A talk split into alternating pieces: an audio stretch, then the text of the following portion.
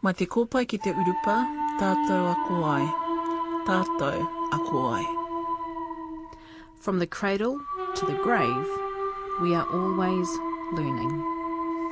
Tēnā tātou katoa, nau mai anō ki te hōtaka nei a te ahi kā mō tēnei wiki, ko maraia rakuraku a hau. Ko Justin Murray Aho, you're with Te Ahi Kā on Radio New Zealand National, our weekly show which looks at ngā kaupapa Māori, Māori stories. What does Waitangi Day mean to you? A public holiday? Time to reflect on your position within our nation? Or focus on the divisions between us? We asked a few people. Uh, well, a multitude of things. Um, but I think for me, it's a time that I hope all of us in Aotearoa will be able to commemorate eventually with pride because it'll be a day that I think is where we recognise Te Tiriti as our document, our founding document. Fano and the world have been keeping an eye out on the website Waka Tapu, which tracks the journey of the two traditional waka, Ngahiraka Mai Tawhiti and Te Aurere, who embarked on their journey to Rapa Nui on August 18 last year. Jack Thatcher took some time out last week and spoke to Justine from Moorea about their trip and the overwhelming hospitality they've received so far. Oh, the people and well, the people on all of our islands that we stopped at have been just so great. Uh, the Manaakitanga at at, uh, at Tubuai was the most extreme Manaakitanga you can ever come to, to the, to the point where they were, they were competing with each other uh, in providing um, you know food and uh, and shelter and support.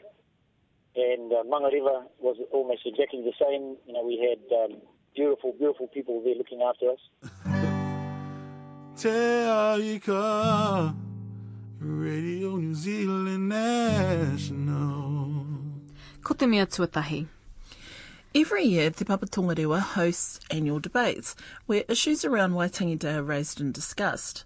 If you head to the main Radio New Zealand website, radionz.co.nz, tap in Waitangi debates in the search bar and you can listen to archived recordings. This year, Moana Jackson and Matthew Palmer kicked off the first round discussions with the place the Treaty of Waitangi holds in current constitutional arrangements, which was co-chaired by Claudia Orange and our next guest, Carwyn Jones. What does Waitangi Day mean to you? Well, Waitangi Day for me is uh, a time to sort of be reminded of the the relationship that, that our tipuna, both our, our Māori tipuna and our Pākehā ancestors, uh, entered into and, and envisaged for us, and to think about the health of that relationship and think about what's been happening over the last 12 months in the political sphere and the legal sphere, uh, and really check in to see if we're we're moving towards the kind of relationship that was envisaged in 1840. Now, Carwyn Jones, it's always portrayed as a day of conflict. And often you see that generated days before the actual event. Why do you think that is? Well, I mean, I think there are still lots of issues that need to be worked through in this relationship, and, and, and that's what relationships are like. Actually, is that they're constantly about um, working. Uh, they're a constant negotiation, if you like, of um, how we interact, and that's the same for constitutional relationships, like like the Treaty of Waitangi establishes, and and I think you know that's it's quite healthy that that we have an opportunity to focus our minds as a nation on on that relationship. Um, and you know, sure, sometimes the the discussion might tend to be characterized, particularly in, in some parts of the media, as as negative or divisive. But I think it's actually a sign of a reasonably self-aware, um, a reasonably self-aware nation that that we don't aren't just kind of mindlessly out waving our flags, but we're actually thinking about the issues that are involved in our nationhood. But the mindlessly waving the flags, I mean, that can be an action that's that's born out of frustration. Well, it it, it can be, um, yeah, and, and you know I certainly wouldn't want to um, dismiss the very symbolic and importance uh, importance of of flags and symbols um, in in that conversation. So yeah, I, I mean I don't mean to dismiss that, but uh, it's important too that that's built around that is our, some discussion and some political discourse. So if we still have the relationship that's you know reasonably fractured between Maori and Pākehā, I mean, should we really be heading down the track of New Zealand becoming a republic, of the constitutional talk that you've been hearing over the last 12 months? Well, I th- think the constitutional discussion is really important in working out some of these issues, and, uh, it's really important partly because it can give us a sense of the kind of values and principles that we want to guide the way we resolve these disputes that come up from time to time, the way we resolve, um, you, you, know, difficulties that we come along in the road, uh, because we need to do that not in a in a kind of knee jerk uh, way. Um, that's the kind of thing that we saw around the Foreshore and seabed, and that was incredibly divisive, and it showed just how fragile uh, Maori rights are actually in our in our legal and constitutional system.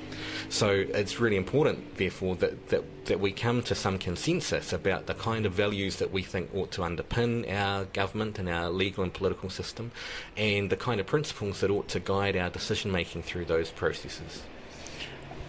Aren't Maori going through a similar situation at the moment in terms of water? Well, exactly, yeah. So, so I mean, it would be really useful actually if we had a much clearer understanding right now of exactly uh, what Maori rights to water were um, and ha- how they can be recognised and ought to be recognised uh, within our legal system, and if they had some clear constitutional protection. I mean, that, that would be a, a, much more useful situation to be in now than trying to manage this process through litigation um, over what is what is a slightly uncertain issue. And if you add into that the kōrero that the Waitangi Tribunal is potentially under threat, and that's the only real redress that iwi Māori have in terms of Treaty of Waitangi claims. I mean, doesn't that add yet another layer of injustice that's felt by Māori?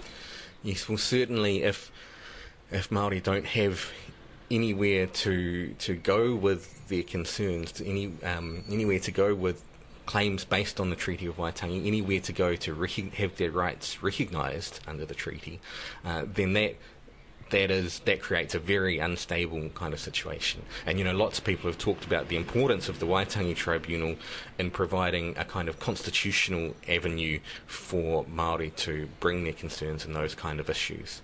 The difficulty with with the Waitangi Tribunal, and if we're thinking in terms of the constitutional setup, is that it by and large, doesn't make binding recommendations. So we're still left with a little bit of uncertainty as to how those principles, which are elaborated and discussed by the tribunal, how they actually find their way into our law and policy. But the thing about the tribunal, Carwyn, is what you've been talking about earlier, is that it actually starts a dialogue. And what we're having are recorded histories mm. of what's occurred. Mm that's then archived for whomever to look at. Yeah, I mean the Waitangi Tribunal has has built up quite an amazing resource, really, and you know, one of the the things um, that Matthew Palmer actually talked about at the uh, treaty debate was the the way in which we actually have quite a good understanding of what principles of the treaty mean, and that's because the Waitangi Tribunal has been um, analysing what treaty principles mean and how they ought to apply in particular circumstances for a number of years. So not only do we have the the kind of um, important uh, historical stories being told, but we have this legal analysis too of, of what the treaty means and how it ought to apply. Now, in the kōrero that uh, you facilitated between Moana Jackson and Matthew Palmer, Moana Jackson spoke about a rōpū that he was part of where there was Māori discussion of these issues. Yeah, so that that ropu is, is called uh, Aotearoa Mātike Mai, or or the Independent Constitutional Independent Working Group on Constitutional Transformation. I think Oh. is is the other the other title, uh, and I'm, I'm also been involved with that ropu, and. Uh, it, it came out of a a, um, a national hui at Hopu Hopu in late 2010 uh, and has s- since uh, built up a membership of uh, people who uh, representatives, some from iwi organisations, uh, some from uh, urban Maori organisations, some who are ha- ha- academics, some who who work in iwi runanga offices, all kinds of people from different parts of Maori community, and the idea is that this ropu, um, which is, is sort of chaired by Moana and uh, Margaret Mutu, uh, will seek feedback from Maori from all across the country uh, on constitutional issues and what Maori would like uh, to see in terms of constitutional transformation. What is a constitution? So a constitution, uh, just very simply, is is the basic values and the rules that people, uh, society chooses by which they govern themselves. But I mean, don't we have that already, Garland? Because we governed in.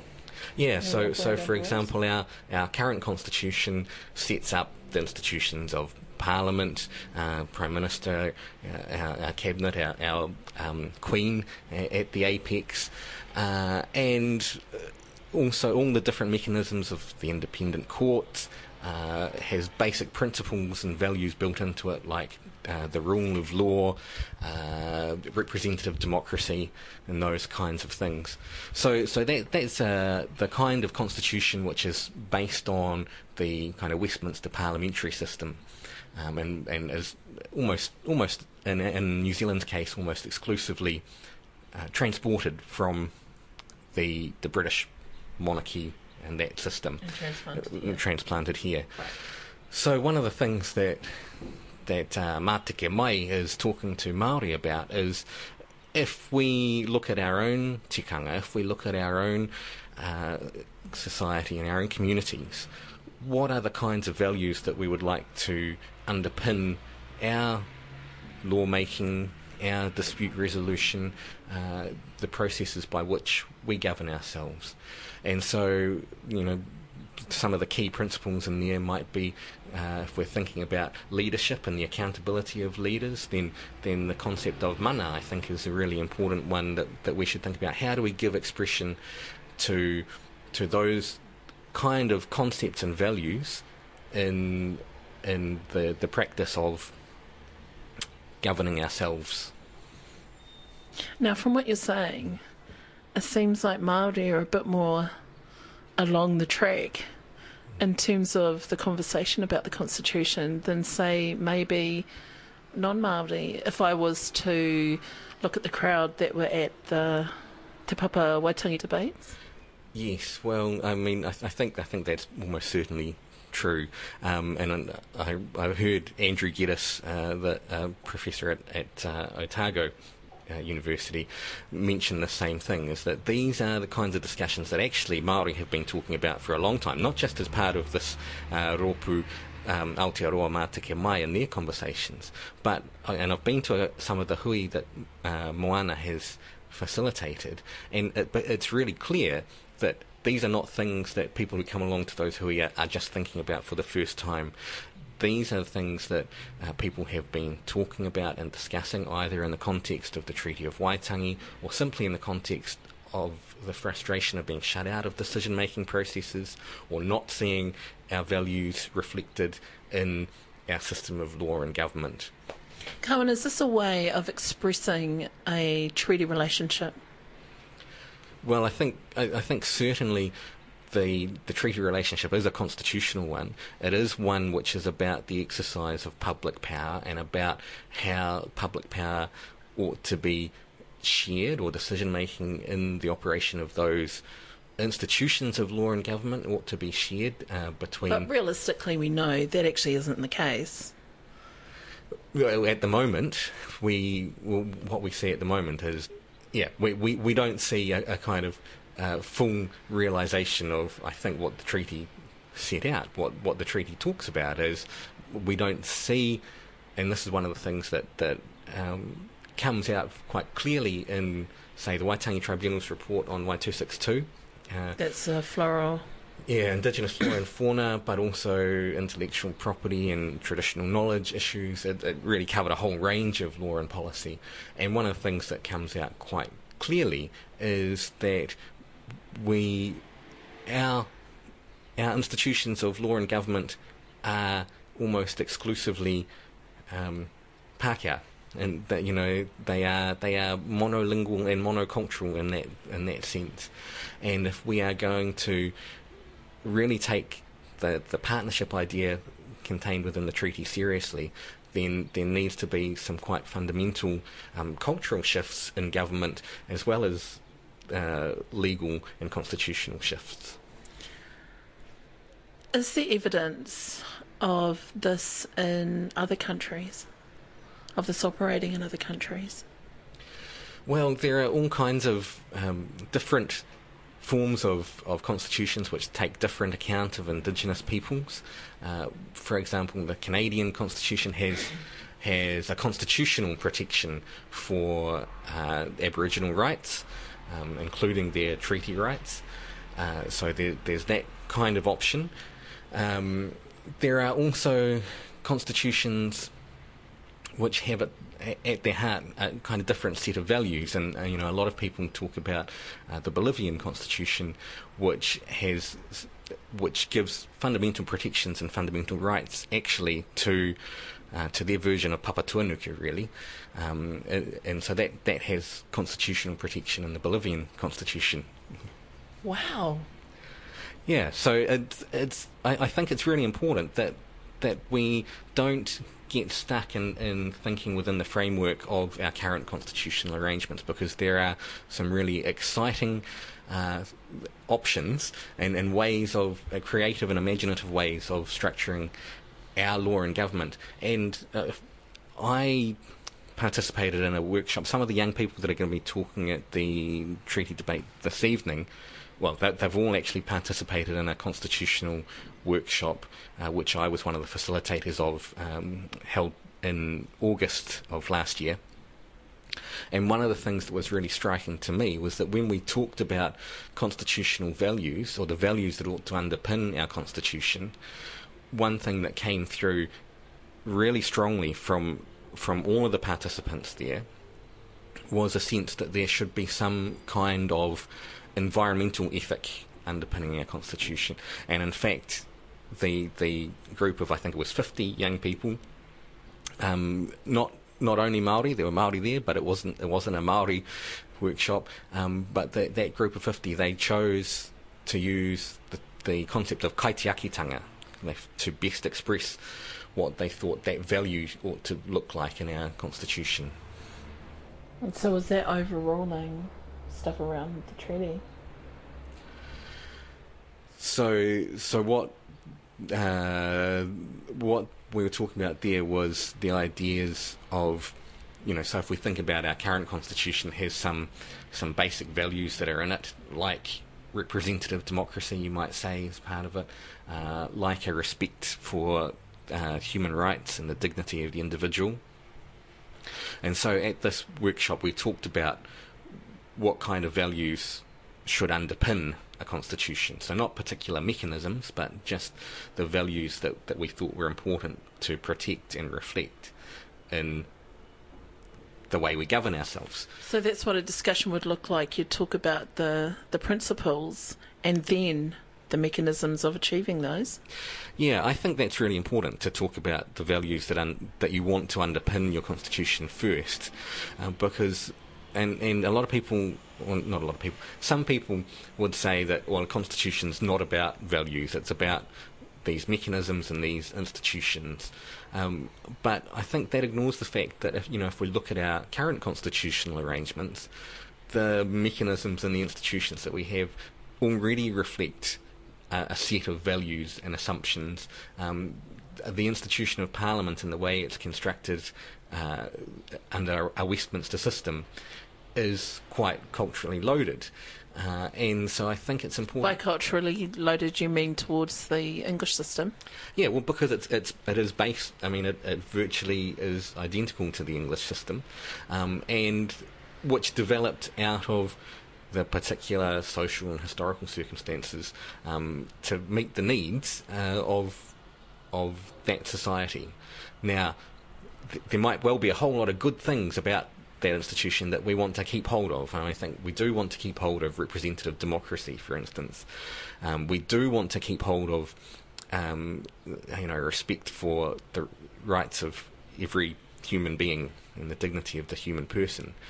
But again, if, if I think about the way those values were talked about at this workshop with with um, these 50 uh, rangatahi, uh, was that they chose to talk about for example, the kind of idea of human rights, they felt that actually the term mana reflected the values that underpin human rights, and so that if if if we have a respect for each other's mana, then that is that is the kind of key part of what human rights are about, and then we can think about.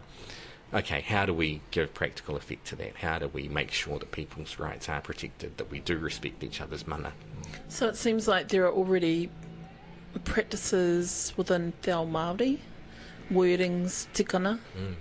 that is already used that could be easily transferred over into a constitution more reflective of this country. Mm.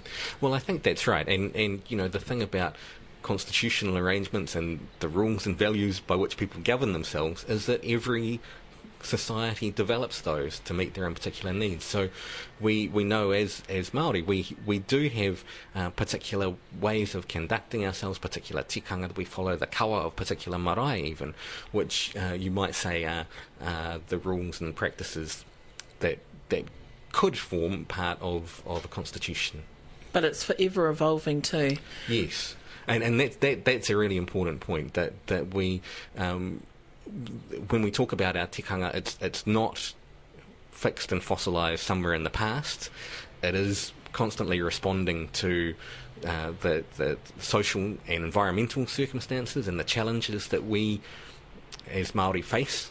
Uh, so so it, it's not to say that uh, a constitution that was based on tikanga Maori would look like Maori society um, you know, pre the arrival of, of Pākehā.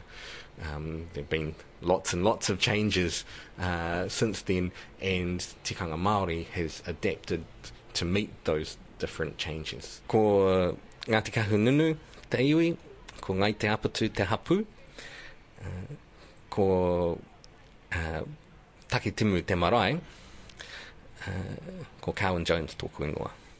Kia ora, Carwyn Jones, no Ngāti Kahungunu. Head to our website, radionz.co.nz forward slash te ahi for links to the debates that included a roundtable discussion with youth. Te ahi kaa, Radio New Zealand National. Te Rā o Te Raukura is the name of the annual celebration hosted by Te Atiawa ki Pōneke, Wellington-based Te Atiawa Iwi. Which is taken from the raukura, the white feather worn by Taranaki whānui that symbolises peace. While all the focus tends to be on what's touted as the biggest party in Wellington, the Sevens, Te Rā o Te Raukura is more a low-key, whānau-oriented affair. And this year the lineup was solid as, with Che Fu, the Laughing Samoans, local arts and crafts, well, you get the picture. And just a few days out from Waitangi Day, Justine did the rounds with punters about what it means to them. Kia ora, uh, ko Huia Johnson taku ingoa, no Kahungunu no Ngāti Parau uh, ahau, engari mahi ana ahau kei pōneke, kei te rōpū wahine Māori toko i te ora, ne? From Te Ikarua, that's your branch. Ai, ai, ko Ikaroa te, ro, uh, te ingoa o tā mātou rōpū. Yes. Uh, uh, no ka tīmata kei ahuriri. Okay, Ah, Nelson. ahuriri kei, oh, no, okay, uh, Nap- Napier. Ai, Ai. ai. Uh, ka neke mai ki Pōneke. And you moved down to Wellington. Yeah, that's When our did you region. move down? Oh, 2008. Oh, yes. So, e whānga tauki mirira. Ko, kei te, he, 2004. 2004, Aroha so mai.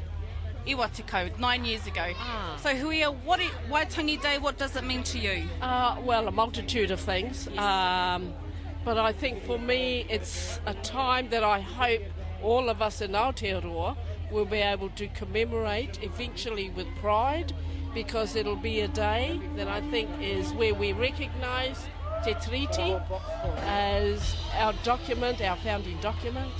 Um, and it will also be the day when all of uh, all of us from this country recognise it as a day where we celebrate um, all the grievances have been laid to rest with uh, our iwi, iwi katoa. Yeah. Kia ora. Kia ora, Huia, thank you so much for that. you're natural, you're natural. Kia ora, Kia ora, tēnā koe. tēnā koe. I'll just get you to introduce ko wai koe, no hea koe. Oh, ko mere ropa te boxa hau, um, ki te tawa tōku mama he Ngāpuhi no uh, te hokianga whakapau karakia. Te tawa tōku pāpa no Otaki ahau, uh, Ngāti Huia, me Te Atiawa me Ngāti Tōra um, rangatira hoki. Kia ora, kia ora. Anei te pātai, Waitangi Day, what, what does it mean to you? Oh, ki au nei, um, ko ia, ia rao Waitangi, um, i whakakaha ana i a mātou i te maumahara i tō tātou nei tūpuna. Um, hia ha tō rātou whakaro i haino te rātou te tiriti, um, te whakaro me te nākau nui i tō rātou whakaro mā tātou i nainau. Ai, kia ora, kia ora. Kuina. Kwena. Ai. Kwena, mama noi ho. Hi. My name's Raymond, Raymond Piety. Um, and of course, I'm from Wanganui. all, the, all the way here in, um, in, the, in the lower heart. yes, yes. and of course, I'm Ngā Pairangi. Ka pai, kia ora. Um, so, Raymond, Waitangi Day, what does it mean to you? Waitangi Day, um, um, besides the fact being reflective of um, of a declaration that happened, um, now for me, in these particular days, Waitangi is about um, um, the, the reaffirmation of um, that treatment, uh, that that particular treaty between two iwi, of course, the Crown and Maori and it's um, developed into something even more. I, I believe um, where we have a diverse community now, and it's about getting together, sharing our our um, bicultural differences, and sharing that with at a multi-level, a multicultural um, kind of like field, I suppose. Yeah. So, so is there a particular way that, that you commemorate it, that you celebrate it? Is it just a day off? Oh no, I think it's more than it's just a day off. I think it's a day where people get tend to reflect, and, and, and again they probably pose them, pose that same question to themselves: What does Waitangi mean, mean to them? Yet some will say it's a day where, yeah, oh, wow, I get a day off. But um, for those who, um, of course, are born to this particular country, it's a lot more. It's about um, seeing a gap um, closing within our communities and with, within our multicultural communities as well. Um, quite different for those who live on the marae, born, raised up in there, and of course you've got, um, um, of course, rural Māori that that is, and then you've got all the urbanites that grew up in big towns and um, and the concrete jungle. So it means it means different things to different people. Yeah. Now, Raymond, do you have a huge TWOR on your t-shirt. Yeah. I'm, I'm uh, assuming it's Te Wānanga o Raukawa. Yes, What, what, what do you do there? Um, I'm a part of the Reo department there. I help develop the Reo programs. I also teach um, the Reo as well. What does Waitangi Day mean to you? Oh no, yes, great. Waitangi's great. It's great to see it and that. I actually I come up here. I've been coming here for 13, 14 years now, I think it is, and I've always done the marae and Upper Hutt, which is a, a Rongamai. Yeah, Orongo Mai, yeah, yep. yeah, I do that marae every Waitangi weekend. I can't, I can't do another marae because I committed myself to them. Yeah. I can't even do my own people back in the South Island. Yes. Yeah. You mean in the sense that you go to Orongo and provide pounamu? Yeah, or... some maraes I do up north here, different maraes, I supply them with pounamu. What's the biggest slab of pounamu that you've ever found? Well, my biggest piece probably I've ever found, and that might have been about three or four ton, and that. But I have seen a mountain of pounamu, a big hill full of pounamu. Then that I cannot release to let anybody know. Of course. because uh, we just hope it still stays here forever. Kei Tuatuki Tera, Ken Tainui, thank you. Thank you, dear. Waitangi Day, what does it mean to you? Um, it means the sharing of, of us all coming together, and actually, I, I get mixed feelings because I see what's going on up at Waitangi, and, and it always saddens me that it's been used as a political football as to who's escorting who's on or something like that, and it never puts Ngāpuhi in a, in a nice light. But a lot of people go up there and take the opportunity to use it as a protest stand or something like that because they know the dignitaries are going to be there. But every year we get involved down here in Poneke, and um, this year we got our kapahaka again doing sausage sizzles and hang-in performances and what have you and that. So yeah, we just love it and it's a good chance for everyone to share in our National Day. Kia ora, Justine. At Te Ra o Te Raukura with a few of the peeps gathered at Te Whiti Park last Sunday. This is Te Ahi Kaa on Radio New Zealand National. To get in touch, there's Facebook, or you can email us at teahika at radionz.co.nz. To listen to today's show or previous shows, you can find the podcast at radionz.co.nz forward slash Te I'm Justine Murray. And I'm Maraea Rakuraku.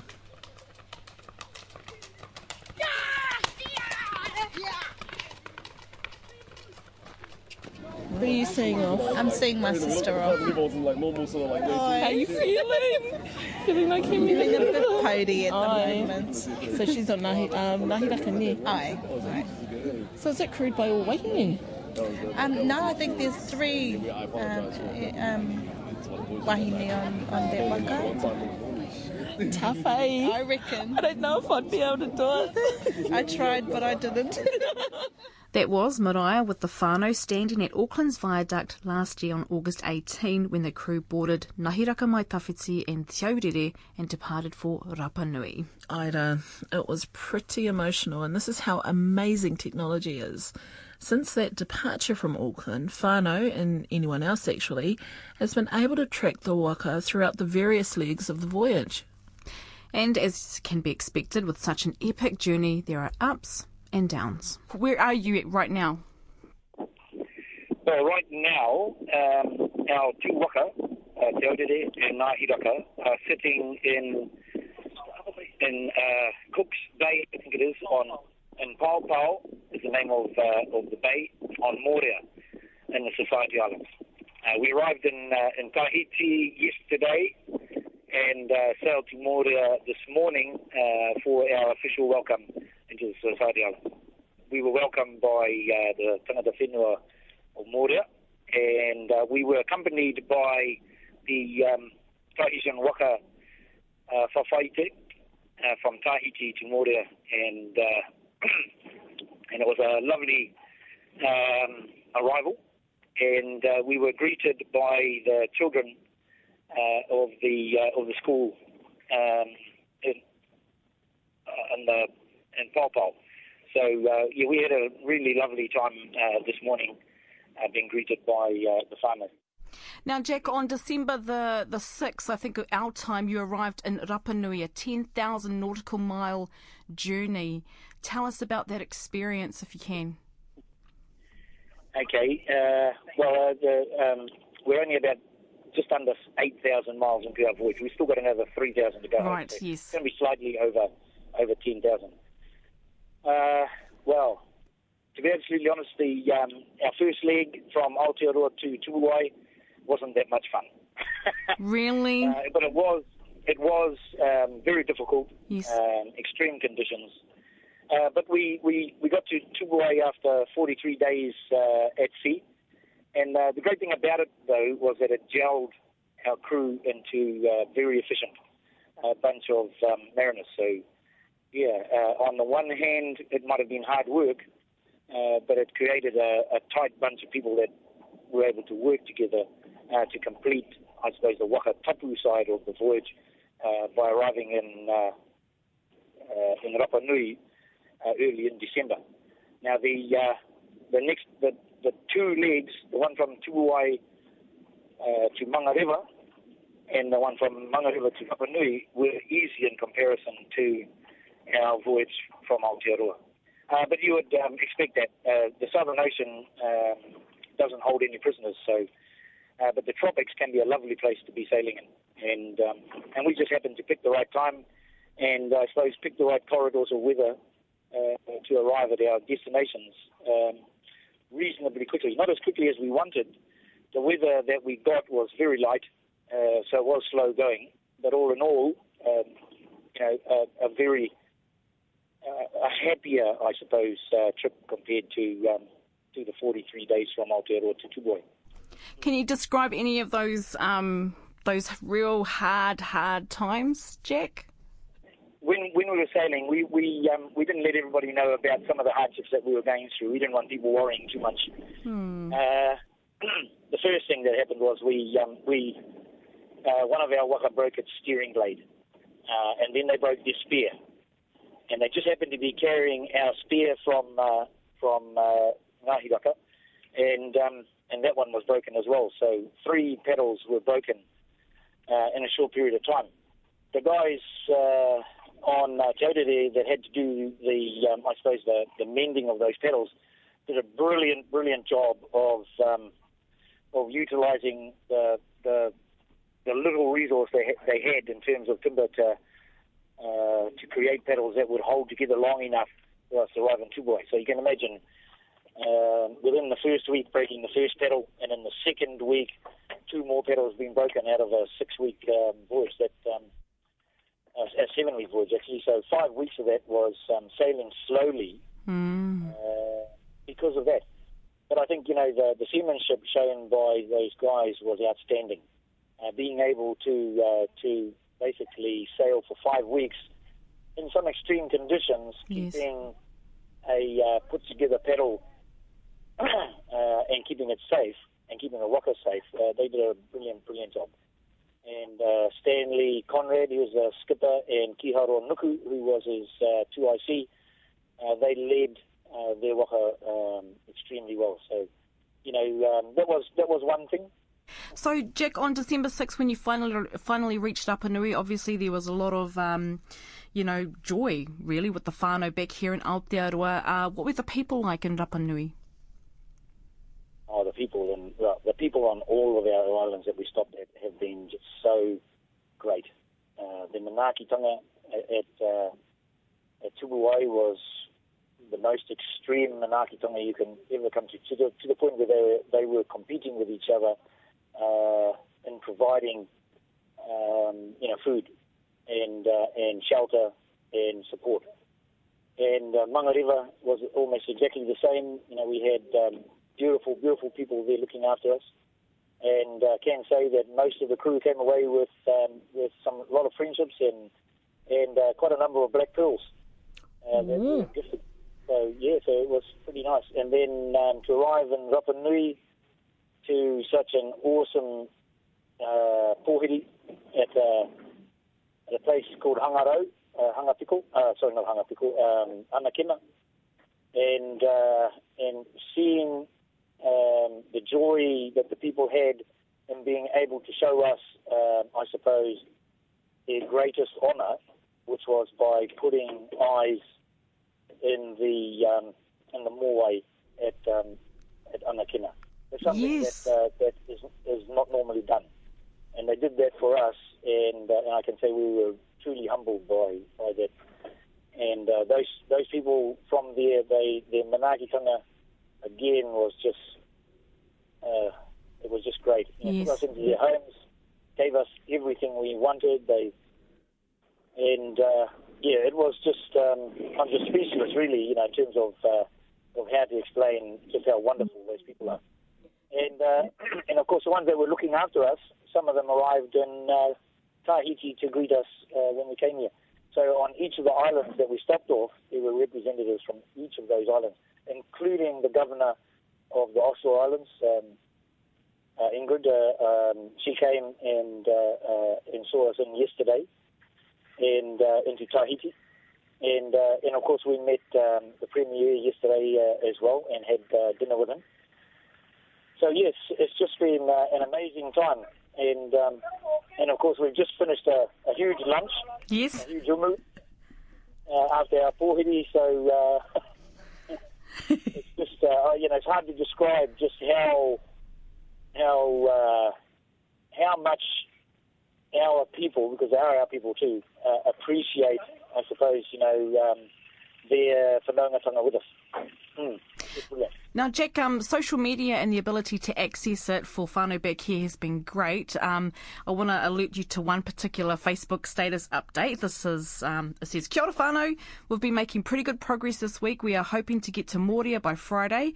Um, I'm sure, oh, those plans have slightly changed due to Cyclone Gary, which is currently heading towards Tahiti. I'm sure many of you have been watching the development of Gary, but there's no need to worry. We're going to hang north of the Tuamotus, well out of its way, until it passes southeasterly. Other than that, the crew are in good spirits. Over and out, Jacko. How how great has it been to constantly update whānau, Jack?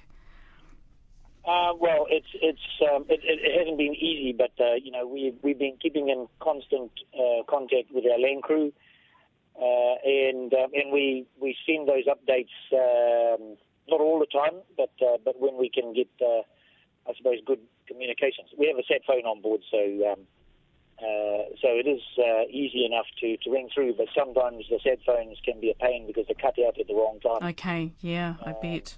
Uh, the updates uh, we try and we try and, and keep those going to um, so that the whānau aren't too worried about us. Yeah. And uh, we were we weren't in any danger uh, with the strategy that we had of going north of the Tuamotu. Uh, we knew the we knew the flight plan of the of of Cyclone Gary, so uh, uh, it didn't take much uh, for us to decide to, to head a little bit more north, uh, up towards uh, the Marquesas.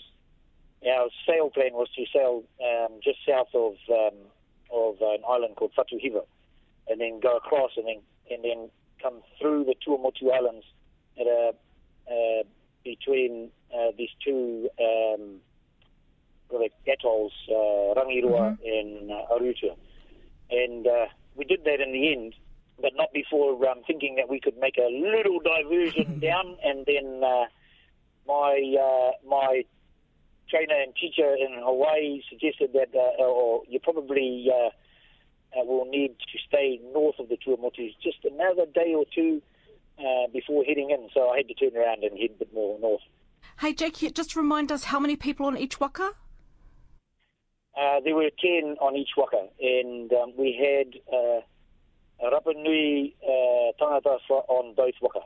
Uh, a young man called Io Kanko uh, with um, Te Aurere, and we had a young woman, um, Serafina, oh, sorry, I forget her last name, um, and she sailed uh, um, with us, and both of them uh, uh, were great. So when you're out in the wide open ocean, um, obviously that's probably like, you know, the best scene ever. But you know, has has things been hard, like um, privacy, food, all that sort of thing, coping on board the Tuwaka? well, privacy is an issue, I suppose. you, don't, you, you don't tend to uh, um, to worry too much about it. Uh, if people are getting changed, you know, you just you don't go staring at them or anything like that. Uh, and we do have we do have curtains around our toilets and shower areas, so uh, so um, you know, there's uh, it's um, yeah. Yeah, You, you just don't think about it. I Yeah, suppose. yeah. That's And what's- looking at it. Uh, What's the physical transformation been like, Jack, for you and, and your crew? Brown, Well, pungo. I just got accused. I, I uh, blooded in two new skippers, uh, Kiharoa Nuku and Mahara uh, Nicholas. Both of those two uh, did uh, exemplary jobs on on uh, skippering both waka here to Tahiti from Rapa Nui. And uh, I sailed with uh, Mahara on Ngāhi Raka and um, demoted myself down to chef. and I got accused of uh, of feeding them too much because uh, everyone was saying they look a little bit tubbier than when we left uh, Rapa Nui. I can't figure that part out because we got fed so well on Rapa Nui, I don't believe it. it was fun. Uh, I mean, you know, uh, the privacy issues aside, um, I think we all had pretty much a lot of fun uh, on this last week. Yeah, what a once in a lifetime opportunity, man. Um, in a few days, Jack, back home, obviously, it's Waitangi Day. How will the crew be spending it? Well, um, we've uh, had some um, good news about one of our crew members, uh, Johnson Tumai Totonua. Uh, he's been nominated as um, for the TV New Zealand Awards uh, as um, Rangatahi of the Year. So he's been Oh. nominated. So, uh, and those awards are on um, Waitangi Day. So we want to get him back for that. And if I can get back in time, I might see if I can get a ticket to go along and support him. So, yeah. Yeah. And um, I suppose you're missing the whānau, eh, Jack? What's the what's the things that you're missing? well, I'm not missing my wife. She's standing right here next to me. Kia ora, But I am Awhina. missing my daughters. I am missing my daughters. I miss my daughters a lot. What, 3,000 miles to go, eh, Jack? Uh, yeah, about about that. Uh, in the directions that we're travelling to, we, we've um, we've got a few islands left to visit. Yes. Um, we're uh, when we leave uh, Moorea, we sail back to uh, to Tahiti, and uh, our official uh, poroporoaki from uh, Tahiti is going to be at a place called Tautira. Um, and uh, that has history for both uh, Te Aurere and our Hawaiian whānau. Um, they always go to Tautira to leave from there. We had a friend of ours, uh, Punehoa, he's, um, he was a waka builder from there. Uh, he passed away just before our voyage in 1995. So uh, we tend to like to go there to pay our respects to him and his family uh, before um, leaving. And then when we leave from Tautira, we go to Huahine, spend the night there um, and preparing to go to uh, Raiatea, where we'll um, be welcomed on to uh, Taputapuatea. Uh, and then from Taputapuatea, we go to an island called Taha, uh, which is in the same lagoon. Um, and then from Taha, we go to Maupiti. And Maupiti, we got invited to Maupiti by uh, uh, by uh, the ariki that uh, of that island, and um, so uh, we told them if we could get the chance to do it, that we would stop there. So we'll be we'll be stopping um, on our way to Rarotonga. So Maupiti is the last stop before Rarotonga, and uh, we're hoping to be in Rarotonga by uh, the first week in April Nice. uh, because we, we want to be sailing down to Aotearoa uh, after the cyclone season. So the cyclone season ends at the end of March. Kia ora, Jack Thatcher recorded on January the 31st from Moorea. So Justine, the crew are now back in Aotearoa? They are. So, over the past week or so, the crew have flown back home for some well deserved rest and relaxation as it's cyclone season in Te Moananui Kiwa. Uh, Jack Thatcher heads home tomorrow, Monday, and then in March they'll fly back to Moorea Tahiti to sail back to Aotearoa. And on that return journey, they'll sail to Huahine, Raiatea. Gee, I've never heard of these places. Taha'a. Sorry about the pronunciation. Bora Bora Mupiti, then to Rarotonga and home during April. Ka mau ke te wehi. Ai rā, he mihi nui tēnei kia rātou mā. Anei rā, uh, Raymond Pietzi with this week's Whakatauki.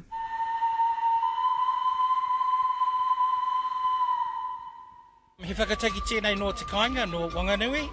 Uh, mai te kōpai ki te urupa, tātou ako ai, tātou ako ai. Which simply means from the cradle to the grave, um, there's a lot of learning that occurs.